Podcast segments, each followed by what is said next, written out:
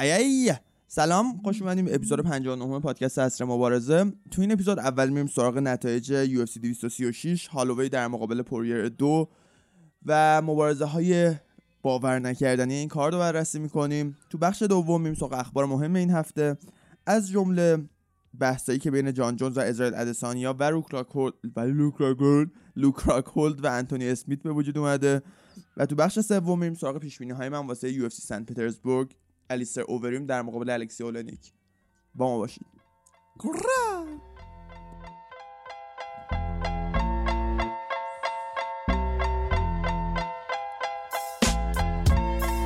خیلی حال میده لابلای پادکست که داری ضبط می‌کنی می‌تونی بری چایی بریزی بیاری بعد cut کنی.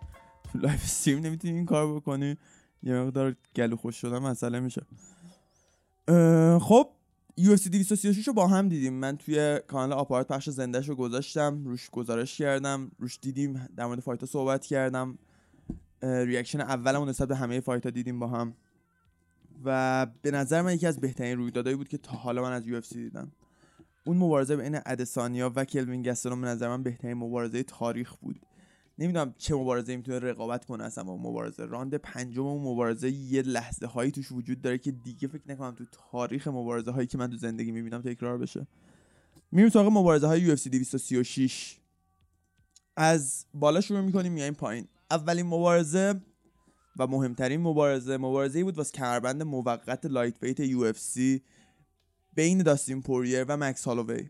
مکس هالووی قهرمان یه وزن پایینتر یعنی featherweight و کسیه که حدود یه ساله همش بحثشه که باید یه وزن بیاد بالاتر و تو lightweight مبارزه بکنه.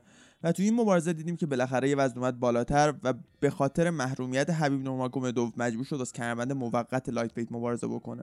و واسه این کمربند موقت در مقابل حریف قدیمیش یعنی داستین پوریر قرار گرفت. داستین پوریر حدود 6 سال پیش توی اولین مبارزه مکس هالووی توی یو با یه triangle armbar توی راند اول تونست مکس هالووی رو شکست بده. و این مبارزه بعد از پنج سال و بعد از رشد بسیار واسه هر دوتا این fighter ها داره اتفاق میفته. وقتی که وارد این مبارزه داشتیم می‌شدیم من واقعا نمی‌تونستم تصمیم بگیرم که کدوم یکی از این دوتا fighter قرار برنده این مبارزه باشن. من تو آخرین لحظه pick رو تغییر دادم به داستین پوریر و دیدیم که تو راند اول داستین پوریر وارد شد و با قدرتی که نشون داد تونست مکس هالووی رو تا مرز ناکاوت شدن ببره. واقعا نمی‌دونم چجوری مکس هالووی تو راند اول ناکاوت نشد. و با اینکه مکس هالوی تو راند اول تونست زنده بمونه و وارد راند دوم بشه ولی صدمه ای که تو راند اول دید بدون شک تاثیر خیلی زیادی رو بقیه مبارزه گذاشت. دیگه مکس هالوی که تو چهار راند ادامه داستان وجود داشت اون مکس هالوی قدیمی نبود. مکس هالوی دیگه نمی‌تونست اونقدر با قدرت و فشاری که داره وارد مبارزه بشه و داستین پوریر رو ببره گوشه octagon و با تعداد زیاد مشتی که می‌زنه بهش غلبه بکنه. ترسی که از قدرت داستین پوریر توی راند اول توی مکس هالووی به وجود اومده بود باعث شده بود که مکس هالووی یه مقدار عقب نشینی بکنه یه مقدار فکر بکنه که به مشتری که داره می‌زنه و همون یه لحظه فکر کردن باعث شد که داستین پوریر بتونه ضد حمله رو وارد بکنه و با هوکای راست و چپی که وارد می‌کرد بتونه مکس هالووی رو یه مقدار عقب برونه و اون عقب روندن اون عقب نشینی مکس هالووی باعث شد که این مبارزه رو واگذار بکنه و در نهایت دیدیم که با رأی داورها 49 46 به نفع داستین پوریر مبارزه تموم شد. و داستین پوریر بعد از 18 تا مبارزه توی UFC بالاخره قهرمان موقت lightweight محسوب میشه. داستین پوریر کسیه که همیشه خودش رو تا یک قدمی کمربند قهرمانی رسونده بود ولی همیشه کوتاه میومد دیدیم که تو وزن featherweight وقتی مبارزه می‌کرد توی اون مبارزه در مقابل چنگ سونگ جونگ قرار گرفت. مبارزه‌ای که اگه می‌برد واسه کمربند قهرمانی مبارزه می‌کرد. ولی دیدیم که کوریان زامبی داستین رو ناکاوت کرد و داستین مجبور شد که یه وزن بالاتر بیاد. و دوباره تا موقعی که تا مرز قهرمانی رسید توسط مایکل جانسون ناکاوت شد و تو این مبارزه به نظر میومد که دوباره قرار این داستان تکرار بشه. مخصوصا توی راند دوم و سوم که دیدیم مکس هالووی داره فشار میاره و به نظر میومد داستین پوریر خسته شده و دیگه حرفی واسه گفتن نداره. ولی در انتها دیدیم که روحیه قهرمانیش رو داستین پوریر نشون داد و تو راند چهارم و پنجم تونست دوباره برگرده و دوباره فشار وارد کنه به مکس هالووی و اون حمله بی امان مکس هالووی رو متوقف بکنه و این مبارزه رو تونست با چنگ و دندون واسه خودش ببره.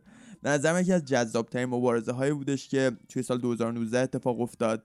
ولی یه مبارزه قبلش بود که الان میریم سراغش مبارزه بین اسرائیل ادسانیا و کلوین گستلوم که به نظرم بهترین مبارزه تاریخ بود. اصلا هیچ مبارزه نمی‌تونه باش رقابت بکنه. برای که من مبارزه بین اسرائیل و کلوین گستلوم رو دیدم نفس نداشتم که وارد مبارزه بعدیشم باورم نمی‌شد که این مبارزه دیگه هنوز وجود داره. من واقعا نفس عرق زده بودم نفس نفس می‌زدم بعد از دیدن مبارزه ایزی و کلوین گستلوم به خاطر اینکه مبارزه بود که انقدر خشم بود انقدر نزدیک بود و انقدر راند پنجمش هیجان انگیز بود که کل آدرنالینی که تو بدنم وجود داشت و واسه این مبارزه من هدر دادم. چیزی نمونده بود که برسه به اون مبارزه مکس هالوی و داستین پوریر. میریم سراغ مبارزه ایزی و کلوین گستلوم همونطور که تو پادکست قبلی بهش اشاره کردم اسرائیل ادسانیا کسیه که یکی از اسطوره های ورزش کیک بوکس به حساب میاد. با رکورد kickboxing 75 برد و فقط چهار باخت وارد هنرهای رزمی ترکیبی شد. و دیدیم که از همون ابتدا UFC تلاش کرد که باش قرارداد ببنده. اما به خاطر ضریب هوشی بالایی که داره اسرائیل تشخیص داد که اگه خارج از UFC دوره مبارزاتیش توی هنرهای رزمی ترکیبی رو شروع بکنه راحتتر و سریعتر می‌تونه پیشرفت بکنه. و بالاخره بعد از اینکه 10 تا برد رو خارج از UFC تونست به دست بیاره دیدیم که تصمیم گرفت وارد UFC بشه. و توی چهارده ماه گذشته که از قرارداد بستنش با UFC میگذره 6 تا مبارزه برگزار کرد 6 تا برد داشت و کمربند موقت middleweight UFC رو به دست آورد. سریع ترین تعداد برد واسه یه fighter نوپا توی UFC رو داشته اسرائیل ادسانیا. توی 14 ماه 6 برد تقریبا هر دو ماه یه برد داشته. و به نظر من این مبارزه در مقابل کلوین گستلوم نشون میده که اسرائیل ادسانیا دقیقا همون چیزیه که همه فکر می‌کردن. خیلیا بودن که می‌گفتن ایزید وقتی که در مقابل یک کشتیگیر قرار بگیره اونقدر حرفی واسه گفتن نخواهد داشت و راحت به خاک خواهد رفت و اونجا کنترل خواهد شد. ولی کلوین گستروم که یکی از بهترین کشتیگیرهای وزن میدل ویت محسوب میشه دیدیم که توی این مبارزه هیچ حرفی واسه گفتن نداشت توی خاک واسه اسرائیل ادسان یا حتی توی راند پنجم دوبار نزدیک بود که تسلیم جوجیتسوی برزیلی اسرائیل بشه. این مبارزه خیلی جذاب بود. راند اول دیدیم اینجوری شروع شد که اسرائیل ادسانیا شروع کرد به feint کردن شک دادن به کلوین و سعی کرد که اون فاصله ای که بینشون وجود داره رو بسنجه. ولی دیدیم که کلوین با استراتژی خوبی که مربیش رافال کوردرو واسش چیده بود تونست با ضد حمله هایی که داشت با hook هایی که داشت با جاگیری که مشتاش داشت اسرائیل رو غافلگیر کنه و حتی یه بار knockdown کنه اسرائیل رو راند اول. و راند اول به نظر من به نفع کلوین تموم شد. وارد راند دوم شدیم. به نظر میومد که اسرائیل کلوین رو دست کم گرفته و برخلاف چیزی که همه تصور می‌کردن به نظر میومد که کلوین روی پا داره به اسرائیل غلبه می‌کنه و توی کیک بوکس داره اسرائیل رو شکست میده. ولی همونطور که می‌دونین fighter هایی که توی این سطح دارن مبارزه می‌کنن مثل اسرائیل ادسانیا مثل جان جونز مثل گوکان ساکی fighter هایی که روی پا حرفای زیادی واسه گفتن دارن یه فاصله زمانی نیاز دارن که همه حمله های حریفشون رو دانلود بکنن و وقتی که همه حمله ها شک ها و همه تهدیدهای حریفشون رو دانلود کردن کم کم شروع می‌کنن به آپلود کردن حمله های خودشون. ایزی دیدیم که تو راند دوم کم کم تلاش کم کم تونست حمله های کلوین رو پیش بینی بکنه کم کم تونست اون سرعت کلوین رو دستش بیاره و کم کم تونست اون فاصله ای که نیاز داره واسه اینکه به کلوین صدمه بزنه رو مشخص بکنه. راند دوم به نظر من راند خیلی نزدیکی بود ولی به نظر من اسرائیل تونست راند دوم رو ببره. تو راند سوم دیدیم که کلوین گستلوم با یه شور جدیدی وارد مبارزه شد ولی دیدیم باز هم ایزی تونست کنترلش بکنه و تونست مبارزه رو توی فاصله نگه داره که صدمه بزنه و صدمه نبینه. ولی باز هم راند خیلی نزدیکی بود ولی تا انتهای راند سوم من دو یک به نفع اسرائیل ادسانیا داشتم. وارد راند چهارم شدیم و دیدیم که کلوین گستلوم داره یه سری از combination های جدید رو رو می‌کنه و دیدیم که بعد از یک دوی افسانه ای که داره یهوی high kick با پای چپ رو اوورد و کامل و تمیز نشست روی گردن اسرائیل ادسانیا. و اسرائیل به نظر می اومد که قرار ناکاوت بشه چون تلو تلو خورد عقب رفت یه hook چپ خیلی زیبا از کلوین نشست رو چونه اسرائیل ادسانیا و با اینکه ایزی ناکاوت نشد ولی به نظر من این بیشترین صدمه ای بود که اسرائیل تا حالا توی مبارزه هنرهای رزمی ترکیبی دیده. و به خاطر همین اینکه دیدیم اسرائیل تونست از این همه صدمه دیدن برگرده و دوباره مبارزه رو کنترل کنه به نظر من نشون میده که اسرائیل واقعا حرفایی واسه گفتن داره تو آینده. راند چهارم بدون شک واسه کلوین بود. وارد راند پنجم میشیم. توی راند پنجم مساوی بودن این دوتا fighter. دو تا راند واسه کلوین گستلوم بود دو تا راند واسه اسرائیل ادسانیا راند پنجم همه چی رو مشخص می‌کرد. راند پنجم راندی بود که مشخص می‌کرد قهرمان موقت middleweight UFC چه کسی قرار باشه. و به نظر من حساس ترین لحظه زندگی این دوتا مبارز بود. تفاوتی که وجود داره اینه که مربی کلوین به جای اینکه بهش هشدار بده که این راند راندیه که برنده مبارزه رو مشخص می‌کنه فقط داشت بهش می‌گفت که تو خسته نیستی تو خسته نیستی تو خسته نیستی. در مقابل اسرائیل و مربیش رو داشتیم یوجین برمن رو داشتیم. که یه سره دم گوش اسرائیل داشت می‌گفت تکنیک فلان هاکیک فلان فلان فلان فاصله فلان هوک راست تو بعد از دست چپش از روی دست چپش به صورت اوورهند رایت بیار یه سر ساوث با مبارزه کن. یوجین به من فقط داشت هشدارهای تکنیکی بهش می‌داد. راند پنجم شروع شد و دیدیم که اسرائیل ادسانیا یه چیزی گفت و بلند شد و بعد از مبارزه توی یه مصاحبه که با لوک تاماس داشت دیدیم که داشت میگفتش که به زبان نیجریه‌ای داشت میگفتش که من قلب شیر دارم من قلب شیر دارم. یکی از افسانه ترین لحظه های مبارزه توی هنرهای رزمی ترکیب بود به نظر من. اسرائیل بلند میشه و به نظر میاد یه fighter جدیدی وارد مبارزه شده. صورت اسرائیل ورم کرده یکی از چشش به نظر میاد بسته شده لبش ورم کرده. در مقابل کلوین اونقدر صدمه ای ندیده صورتش. و به نظر میاد که کلوین fighter یه که استقامت بهتری داره توی این راند. ولی به محض اینکه راند شروع میشه می‌بینیم که این اسرائیل ادسانیا اسرائیل ادسانیای چهار راند قبل نیست. اسرائیل میره جلو. وارد فاصله ای میشه که کلوین می‌تونه توش بوکس بکنه. فاصله ای که به نظر میومد اسرائیل بیشتر از همه تحت خطره.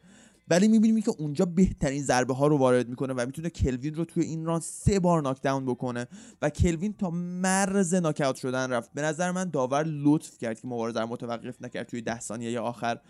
ولی مشخص بود که راند آخر ده هشت به نفع اسرائیل ادسانیا تموم شده و در نهایت دیدیم که اسرائیل ادسانیا یکی از fighter هایی که حدود یه سال پیش من در موردش صحبت می‌کردم و می‌گفتم یکی از fighter هایی که خیلی پتانسیل داره و امکان داره قهرمان middleweight بشه تونست اون پتانسیل رو به حقیقت تبدیل بکنه و بالاخره ایزی قهرمان middleweight UFC و مبارزه بعدیش در مقابل رابرت ویتکر توی استرالیا قرار اتفاق بیفته و من بی صبرانه منتظر اون مبارزم. به نظر من اون مبارزه از این مبارزه به شدت سختتر خواهد بود.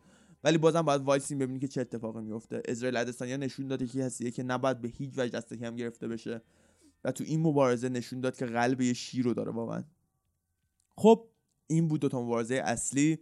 لازم به گفتنه که اون مبارزه واسه کمربند موقت lightweight بین داستین پوریه و مکس هالووی که داستین پوریه تونست برنده باشه و قهرمان موقت بشه یه مبارزه دیگر رو برنامه ریزی کرد در پیش. یه مبارزه بین داستین پوریه و حبیب نورماگومدوف مبارزه واسه کمربند بدون شک lightweight UFC مبارزه بین واسه کمربند undisputed میگن به انگلیسی.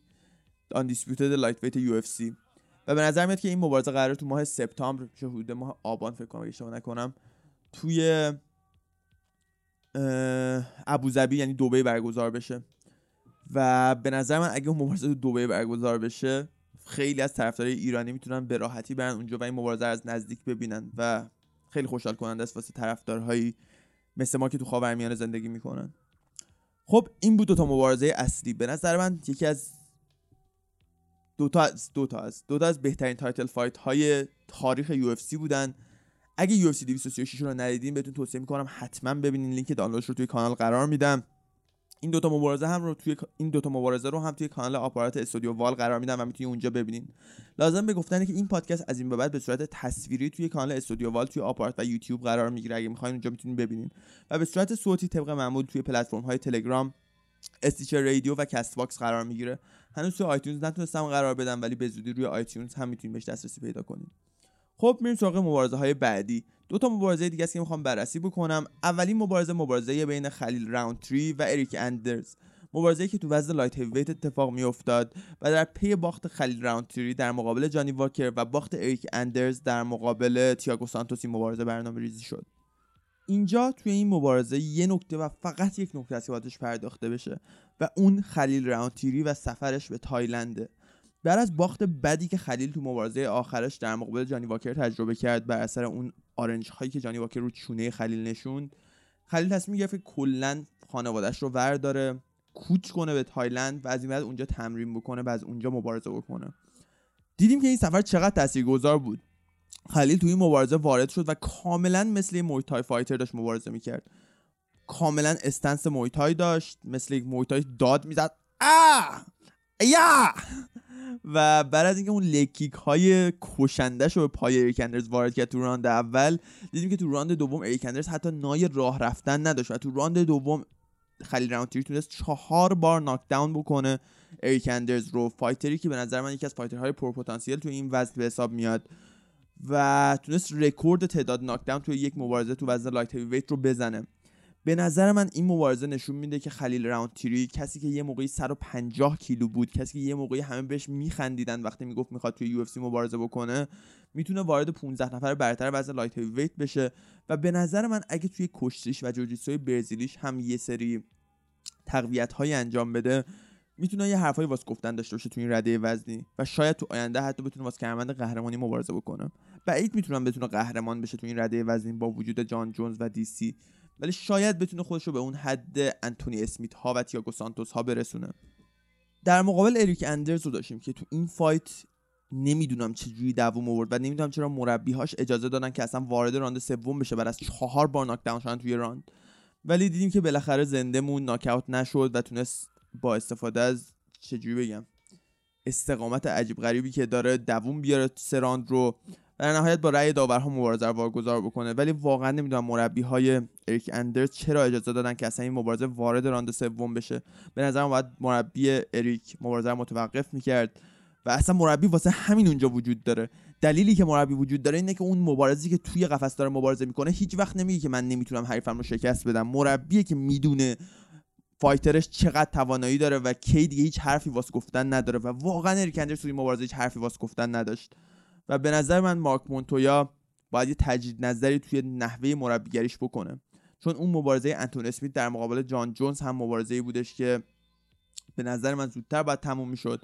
و حتی اون مبارزه راکل پنینگتون در مقابل امندا که مارک مونتویا مربیش بود و دیدیم که به زور راکل پنینگتونی که می‌گفت من دیگه حرفی واس گفتن ندارم رو هول داد توی راند پنجم و دیدیم که اونجا راکل پنینگتون چه بلایی سرش اومد. خب این بود مبارزه خلیل و ایکندرز. به نظر من خلیل خیلی پیشرفت‌های قوی نشون داد و به نظر من یه حرفایی واسه گفتن خواهد داشت تو آینده توی UFC. میریم سراغ مبارزه های بعدی. مبارزه بعدی که به نظر من باید در صحبت بکنیم مبارزه بین نیکیتا کیریلاو و اوین سنت پرو مبارزه ای که تکرار یه مبارزه ای که حدود 6 سال پیش اتفاق افتاد. نیکیتا کیریلاو همونطور که هفته پیش گفتم fighter یه که قبلا موقعی که 23 4 سالش بود فقط توی U مبارزه می‌کرد. ولی متاسفانه به خاطر یه باخت بدی که داشت در مقابل OSP از UFC اخراج شد. یعنی اوین سنت کسی بود که باعث شد نیکیتا از UFC اخراج بشه. و این مبارزه که بعد از دوباره وارد شدن نیکیتا به U داره اتفاق میفته یه جوری مبارزه ایه که انتقام نیکیتا کیرلاو قرار بود باشه بر علیه کسی که باعث شد از U اخراج بشه یعنی اوین سنت پرو و دیدیم که چقدر زیبا تونست انتقامش رو بگیره. اوین سنت پرو کسی بود که تو مبارزه اولش در مقابل نیکیتا کیرلاف نیکیتا رو به خاک برد و دیدیم که اونجا نیکیتا هیچ حرفی واس گفتن نداشت در مقابل جوجیتسوی برزیلی OSP ولی تو این مبارزه نیکیتا کیرلاف پیشرفت‌هاشو نشون داد و دیدیم که تو راند دوم مبارزه رو به خاک برد و اونجا با یه rear naked choke زیبا تونست اوین سنت پرو رو تسلیم بکنه. و تو راند اول دیدیم که روی پا هم OS حرفی واس گفتن نداشت در مقابل نیکیتا و نیکیتا چقدر راحت تونست اوین سنت پرو که یکی از بهترین fighter های وزن light heavyweight رو خسته بکنه و در نهایت شکستش بده.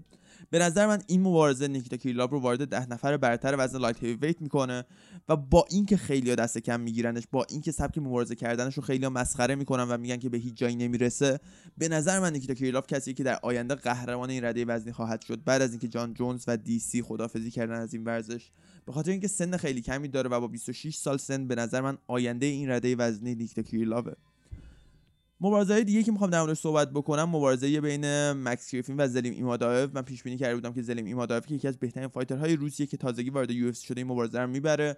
ولی مکس گریفین نشون داد که چرا پیش این رده وزنی welterweight و دیدیم که با استفاده از کشتیش و با استفاده از فشاری که تونست به زلیم ایمادایف بیاره و با استفاده از نقطه ضعف های زلیم ایمادایف تونست با رأی داورها شکستش بده. از طرف دیگه یه مبارزه داشتیم بین کرتیس میلیندر یکی از fighter هایی که خیلی پتانسیل بالایی داره در مقابل بلال محمد. ولی دیدیم که بلال با استفاده از دوباره تجربهش و با استفاده از کشتی قوی که داشت تونست کرتیس میلیندر رو به خاک ببره و این نقطه ضعف عجیب غریب کرتیس میلیندر روی خاک باعث شده که دو تا مبارزه رو پشت سر هم تو فاصله دو ماه ببازه و به نظر من اگه این نقطه ضعف رو تبدیل به نقطه قوت نکنه کرتیس میلیندر آینده اونقدر روشنی توی U نخواهد داشت. خب این بود مبارزه های UFC 236 به نظر من یکی از بهترین کارت های UFC توی سال 2019 بود و بی صبرانه منتظر کارت بعدی یعنی UFC روسیه حالا جلوتر تو بخش سوم پیش بینی هامو واسه سی سنت پترزبورگ FC روسیه دو الکسی اولونیک در مقابل الیستر اوریم ارائه میدم. و لازم به گفتنه که از این به بعد من توی کانال استودیو وال توی آپارات یه ویدئویی از فایت هایی که قرار هفته دیگه اتفاق بیفته می‌ذارم. یعنی از الیستر اووریم و الکسی اولنیک که هفته دیگه مبارزه دارن از هر کدومشون یکی از مبارزه های قدیمیشون رو توی هفته قبل از مبارزهشون توی کانال استودیو وال قرار میدم. فهمیدی چی شد؟ بگو این کانال استودیو وال دارم تو آپارات. خب هفته دیگه مثلا الکسی اولنیک در مقابل الیستر اووریم قرار می‌گیره تو یو روسیه. خب این هفته یه مبارزه الیستر اووریم با براک لزنار رو مثلا توی کانال استودیو وال قرار میدم و یه مبارزه الکسی اولنیک در مقابل مارک هانت رو توی استودیو وال قرار میدم. اگه می‌خواین که ببینین این فایترها چجوری مبارزه می‌کنن چه کسی هستن می‌تونین برین تو کانال استودیو وال هم به پادکست گوش کنین و یه اطلاعات بیشتری کسب بکنین. همون مبارزه هاشون رو ببینین و از نزدیک ببینین که چجوری مبارزه می‌کنن و نقطه ضعف ها و نقطه قوت هاشون کجاست. خب میریم سراغ خبرهای مهم این هفته. من دارم چایمو پر کنم بیا.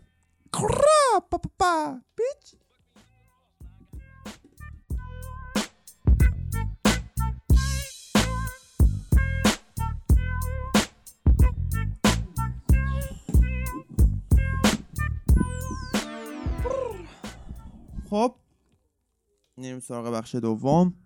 پیشبینی نه پیشبینی های من نیست اینجا خبرهای مهم این هفته. این هفته یو اف 236 انقدر حاشیه داشت انقدر مبارزهاش عجیب غریب خفن بود. خبر مهمی اونقدر نداشتیم که بخواد میدونو به دست بگیره. نمی‌دونم چی دارم میگم. ایول خبرهای مهم این هفته از جان جونز و اسرائیل ادسانیا شروع می‌کنیم. بعد از اینکه ایزی تونست کلوین رو شکست بده و قهرمان موقت middleweight UF بشه. دیدیم که جان جونز شروع کرد توییت کردن در موردش و شروع کرد اسرائیل رو به مبارزه طلبیدن. و به نظر میومد که همه از جمله خود جان جونز می‌دونن که اسرائیل ادسانیا هیچ شانسی واسه شکست دادن جان جونز نداره. ایزی توی وزن middleweight fighter کوچیکی محسوب میشه و در مقابل جان جونز fighter یه که تو وزن light heavyweight fighter بزرگی محسوب میشه. و بعید می‌دونم که اصلا این fight بین ایزی و جان جونز fight ی باشه که نزدیک باشه حتی چون جان جونز به نظرم با استفاده از کشتی و جوجیتسوی خیلی قوی که داره مبارزه رو به راحتی به خاک می‌بره و اونجا ایزی رو شکست میده. ولی به هر حال دیدیم که این مشکلات بین این دو نفر داره بالا می‌گیره و بعید نیست که تو سال 2020 یه مبارزه بین این دو تا fighter داشته باشیم. مخصوصا اگه اسرائیل ادسانیا بتونه رابرت ویتکر رو توی استرالیا شکست بده. جان جونز به نظر میاد که اونقدر بدش نمیاد که یه وضع بره پایین و توی میدل ویت در مقابل یا قرار بگیره. ولی من نمی‌دونم که آیا جان جونز می‌تونه اون وزنش رو به اون حد برسونه یا نه. ولی وقتی جان جونز داره در موردش صحبت می‌کنه بعیده که فکری در این مورد نکرده باشه و مطمئن نباشه از اینکه می‌تونه خودش رو به حد وزن میدل ویت برسونه. در مقابل یه مشکلی رو داشتیم یه بحثی رو داشتیم که توی نشست خبری که یه روز قبل از UFC 236 برگزار شد اتفاق افتاد. تو نشست خبری که توش انتونی اسمیت و حریف آیندهش الکساندر گوستافسون حضور داشتن یه سوالی از انتونی اسمیت پرسیده شد و پرسیده شد که در مورد لوکراکل چه فکری می‌کنه. همونطور که می‌دونین لوکراکل بعد از مبارزه انتونی اسمیت و جان جونز یه مصاحبه با ایل هلوانی انجام داد و تو مصاحبه اعلام کرد که انتونی اسمیت اصلا حق مبارزه کردن با جان جونز رو نداره در حدی نیست که بخواد از کمربند قهرمانی یو مبارزه بکنه. و این جمله ها به نظر میادش که واسه انتونی اسمیت خیلی سنگین بوده و انتونی اسمیت خیلی بد واکنش نشون داد به اون سوالی که در مورد لوک راکهلد پرسیده شد. و به نظر میاد که اگه انتونی اسمیت و لوک راکهلد بتونن مبارزه هاشون رو ببرن همونطور که می‌دونید لوک راکهلد یه مبارزه در مقابل یان بلاهوویچ داره واسه UFC 239 به نظر میاد اگه هر دوتاشون بتونن حریفاشون رو شکست بدن مبارزه بعدی بین لوک راکهلد و انتونی اسمیت خواهد بود. و به نظرم مبارزه خیلی جذابیه مخصوصا با این همه مشکلی که بین این دو تا fighter وجود داره. خب این دو تا fight ی بود که این هفته به نظر میومد داره برنامه ریزی میشه. از طرف دیگه WrestleMania رو داشتیم این هفته. رویدادی که توی کشتی کج یا pro اتفاق افتاد. توی این رویداد براک لزنار بالاخره شکست خورد و کمربند universal ش رو که کمربند الکی همونطور که می‌دونیم WWE یا کشتی کج الکیه به ست رولینز ست رولینز واگذار کرد. این واگذار کردن کمربند قهرمانی براک لزنار توی کشتی به نظر میاد نشونه این باشه که قرار از کشتی یه مدت فاصله بگیره و شروع کنه تمرین کردن واسه مبارزه کردن واسه کمربند قهرمانی سنگین وزن U این مبارزه بین دیسی و براک لزنار خیلی مدت طولانی که شایعه هایی در موردش وجود داره. بعد از اون داستانی که بعد از مبارزه دیسی و استیو میوچیچ اتفاق افتاد و به نظر میاد الان از همیشه نزدیکترین به این مبارزه. اریل هلوانی توییت کرد و گفتش که براک لزنار داره خودش رو آماده می‌کنه واسه این مبارزه و بعید نیست که این تابستون این مبارزه بین براک لزنار و دنیل کورمیر رو شاهد باشیم واسه کمربند قهرمانی سنگین وزن یو ولی از طرف دیگه دینا وایت مدیرعامل UFC توی اون نشست خبری اعلام کرد که این مبارزه اصلا نزدیک نیست. و بعید نیست که قبل از این مبارزه مبارزه دومی رو داشته باشیم بین استیپ میوچیچ و دنیل کورمیر واسه کمربند قهرمانی UFC و بعدش این مبارزه براک لزنار رو ببینیم. خبر دیگه ای که به نظر من خبر خیلی مهمیه و خبر خیلی ناراحت کننده ایه خبر دوپینگ تی جی دیلاشا. تی جی دیلاشا این هفته اعتراف کرد که از EPO که یه ماده که واسه افزایش استقامت استفاده میشه استفاده کرده. و با تزریق ای پی او توی مبارزه های قبلیش خواسته که یه برتری داشته باشه نسبت به حریفاش.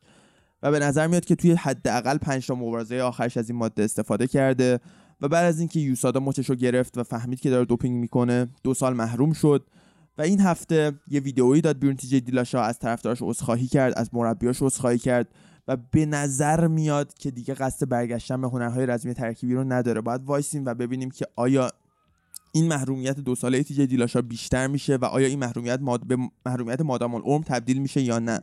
چون همونطور که می‌دونیم جف نوویتسکی نماینده USADA توی UFC اعلام کرد که اگه مشخص بشه که تی جی دیلاشا توی مبارزه های بیشتری از این ماده استفاده کرده همونطور که می‌دونیم نمونه های خون و نمونه های ادرار این fighter ها رو از 10 تا مبارزه قبل نگه میداره USADA اونا وقتی تست شد و اگه نشون داده شد که توی اون مبارزه ها هم از این ماده استفاده کرده مادام العمر محروم میشه تیجه دیلاش از مبارزه کردن و باز هم باید وایسیم و ببینیم که چه اتفاقی میفته.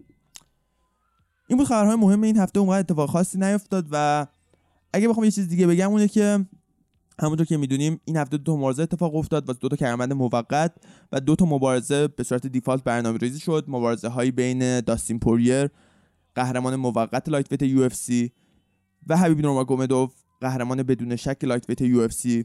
به نظر میاد این مبارزه واسه UFC ابوظبی قرار برنامه ریزی بشه و این مبارزه دیگه بین رابرت ویتکر قهرمان بدون شک middleweight و اسرائیل ادسانیا قهرمان موقت middleweight UFC. که این مبارزه به نظر میاد واسه UFC استرالیا قرار برنامه ریزی بشه. خب این بود خبرهای مهم این هفته. میریم میایم میریم سراغ پیش بینی های من واسه UFC ساو پائولو.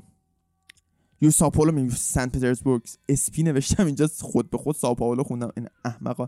این رویداد دومین رویداد UFC توی روسیه است و به نظر من بعد از موفقیت رویداد قبلیشون توی روسیه باید زودتر برمیگشتن و رویداد دوم رو برگزار می‌کردن. ولی بالاخره بعد از 6 ماه دیدیم که UFC تصمیم گرفته یه مبارزه بین الیستر اووریم و الکسی اولنیک برنامه ریزی کنه و میریم تو بخش بعدی پیش بینی واسه این رویداد هم مبارزه هایی تو ارائه میدم. با ما باشید.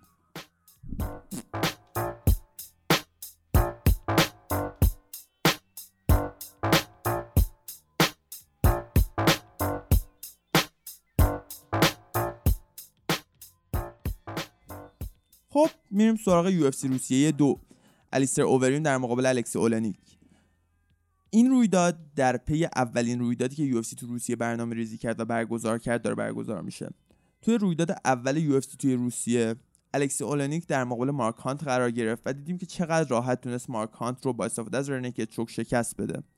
و توی همون رویداد الیستر اووریم در مقابل fighter جوون روس یعنی سرگی پاولویچ قرار گرفت و تو اون مبارزه هم دیدیم که الیستر سرگی رو به خاک برد و اونجا با یه سری آرنج خیلی زیبا سرگی پاولویچ رو knock کرد. برنده های این دوتا مبارزه توی این رویداد در مقابل هم قرار می‌گیرن. یعنی الیستر اووریم در مقابل الکسی اولنیک قرار می‌گیره. همونطور که قبلا بهش اشاره کردم این مبارزه قرار بود بین الیستر اووریم و الکساندر ولکاف اتفاق بیفته. ولی به خاطر یه سری مشکلات شخصی که الکساندر ولکاف داشت مجبور شد کنارگیری بکنه از این مبارزه و الکسی اولنیک جاش رو توی این مبارزه پر کرده. یه سری مبارزه دیگه هم داریم مثل مثلا اسلام مخاچف پسر عموی حبیب نورماگومدوف که تو در مقابل آرمان ساروکیان قرار می‌گیره و سرکی پاولویچ که دومین مبارزش رو تو یو در مقابل مارسلو گرم تجربه می‌کنه تو این رویداد. و همچنین خواهر کوچیکتر ولنتینا شفچنکو قهرمان flyweight UFC در مقابل روکسنا مزفری قرار می‌گیره. fighter ایرانی تباری که تو وزن flyweight مبارزه می‌کنه. میریم از بالا شروع می‌کنیم و من پیش بینی هامون واسه این رویداد ارائه میدم. مبارزه اصلی این رویداد الیستر اووریم در مقابل الکسی اولنیک قرار می‌گیره. الکسی اولنیک کسیه که همیشه دست کم گرفته میشه. هیچ وقت اونقدر که باید بهش توجه نمیشه و همیشه کسایی که دست کم میگیرنش تقاس اون دست کم گرفتن رو پس میدن. و مخصوصا الکسی اولنی کسی که در مقابل استرایکرها خیلی خوب ظاهر میشه. و این مبارزه به نظر من خارج از این داستان نیست. به نظر من تو این مبارزه الیستر الکسی رو دست کم می‌گیره و الکسی مبارزه رو به خاک می‌بره و اونجا الیستر رو شکست میده. به نظر من الیستر اووریم اگه بتونه با استفاده از کشش مبارزه روی پا نگه داره به راحتی می‌تونه الکسی اولنیک رو ناک بکنه. ولی همونطور که تو مبارزه های قبلی دیدیم الکسی اولنیک به هیچ وجه نباید دست کم گرفته بشه. تو مبارزه آخرش در مقابل مارک هانت تونست مارک هانت که یکی از بهترین کشت بهترین ضد کشتیگیرهای این رده وزنیه رو به خاک ببره و اونجا مارک هانت رو تسلیم جوجیتسوی خودش بکنه. و این مبارزه هم به نظر من اونجوری پیش میره و الکسی توش می‌تونه الکسی اووریم رو شکست بده و خودش رو وارد سه نفر برتر وزن هیوی ویت بکنه. پیش بینی من برد الکسی اولنیک با جوجیتسوی برزیلی توی راند سوم به نظر من. مبارزه دومی که پیش بینی می‌کنم مبارزه بین اسلام ماخاچف و آرمان ساروکیان. آرمان ساروکیان کسیه که تازه وارد UFC شده و توی وزن lightweight داره مبارزه می‌کنه. در پی 10 تا برد پشت سر هم توی چی میگن؟ مؤسسه های مختلفی که توی آسیا برگزار می‌کنن مبارزه هاشون رو وارد UFC میشه و با سه تا کمربند قهرمانی توی سه تا مؤسسه مختلف داره وارد UFC میشه. و به نظر میادش که خیلی امید واسش وجود داره که بتونه تو رده وزنی lightweight خودش رو نشون بده. مخصوصا با این مبارزه در مقابل اسلام مخاچف که واسش برنامه ریزی شده می‌تونه خودش رو وارد 15 نفر برتر وزن lightweight بکنه با یه دونه برد. و لازم به گفتنه که فقط 22 سالشه. ولی تو این مبارزه در مقابل یکی از قوی ترین fighter های وزن lightweight قرار می‌گیره. اسلام مخاچف کسی که به هیچ وجه نباید دست کم گرفته بشه. کسی که به نظر من در آینده قهرمان lightweight UFC خواهد بود. در صورتی که حبیب کمربند قهرمانیش رو واگذار بکنه و یه رده وزنی بره بالا. البته همونطور که می‌دونیم اسلام و حبیب به هیچ وجه با هم مبارزه نخواهند کرد. ولی اگه حبیب کمربندش رو واگذار بکنه و بره تو وزن welterweight مبارزه بکنه بدون شک اسلام مخاچف به نظر من قهرمان lightweight UFC خواهد بود. و به خاطر همین به نظر من این مبارزه به نفع اسلام مخاچف تموم میشه و به نظرم با رأی داورهای مبارزه رو می‌بره. البته آرمان ساروکیان هم کسی که نباید دست کم گرفته بشه. fighter خیلی قویه. با رکورد 13 برد و فقط یه باخت وارد این مبارزه میشه. و به نظر من حرفایی واسه گفتن خواهد داشت ولی در نهایت به نظر من تجربه و قدرت کشتی اسلام ماخاچف به سرعت و استقامت آرمان ساروکیان غلبه می‌کنه. پیش برد اسلام ماخاچف با رأی داورهاست. یه مبارزه دیگه که می‌خوام بهش توجه بکنم مبارزه سرگی پاولویچ در مقابل مارسلو گلمه. سرگی پاولویچ که دومین مبارزش تو UFC رو با این مبارزه تجربه می‌کنه تو مبارزه اولش در مقابل الیستر اووریم قرار گرفت و اینکه تو مبارزه اولش سرگی رو در مقابل الیستر قرار دادن نشون میده که UFC چقدر امید داره به این fighter جوون روس. و به نظر من تو این مبارزه سرگی پاولویچ اون fighter اصلی درونش رو نشون میده و برخلاف اون مبارزه در مقابل الیستر اووریم وارد میشه و تو راند اول مارسلو گلم رو ناکاوت می‌کنه. و پیش بینیم واسه این مبارزه برد سرگی پاولویچ با ناکاوته. بهتون توصیه می‌کنم این رویداد رو حتما ببینین. اونقدر fighter های معروفی تو حضور ندارن ولی fighter های جوونی تو حضور دارن که به نظر من در آینده جز 15 نفر برتر رده وزنشون خواهند بود. از جمله این fighter ها ایوان شتریکوف و انتونینا شفچنکو و الن امدوفسکیان که همشون اولین fight هاشون رو تو UFC دارن تجربه می‌کنن. و توصیه می‌کنم که حتما یه نیم نگاهی به این رویداد داشته باشین. خب این بود رویداد UFC سن پترزبورگ. می‌دونم اونقدر مبارزه های توی این رویداد رو نمی‌شناسین ولی باز هم توصیه می‌کنم که این رویداد رو ببینین. همونطور که گفتم مثل همیشه این رویداد به صورت زنده از استودیو وال پخش میشه. ساعتش رو دقیق همون جمعه هفته دیگه جمعه همین هفته توی پیج استودیو وال می‌ذارم و می‌تونی اونجا ببینید تو پیج عصر مبارزه هم می‌ذارم. اگه بخواید تو اینستاگرام من رو فالو کنین whalestudios.ir پیج استودیو واله و Fighter Podcast پیج عصر مبارزه است. دیگه نباید حرفی مونده باشه. امیدوارم که هفته خوبی داشته باشین. تا شنبه هفته دیگه که روی داده یو اف سی سن پیترزبورگ رو با هم نگاه کنیم. خدا نگهدار. my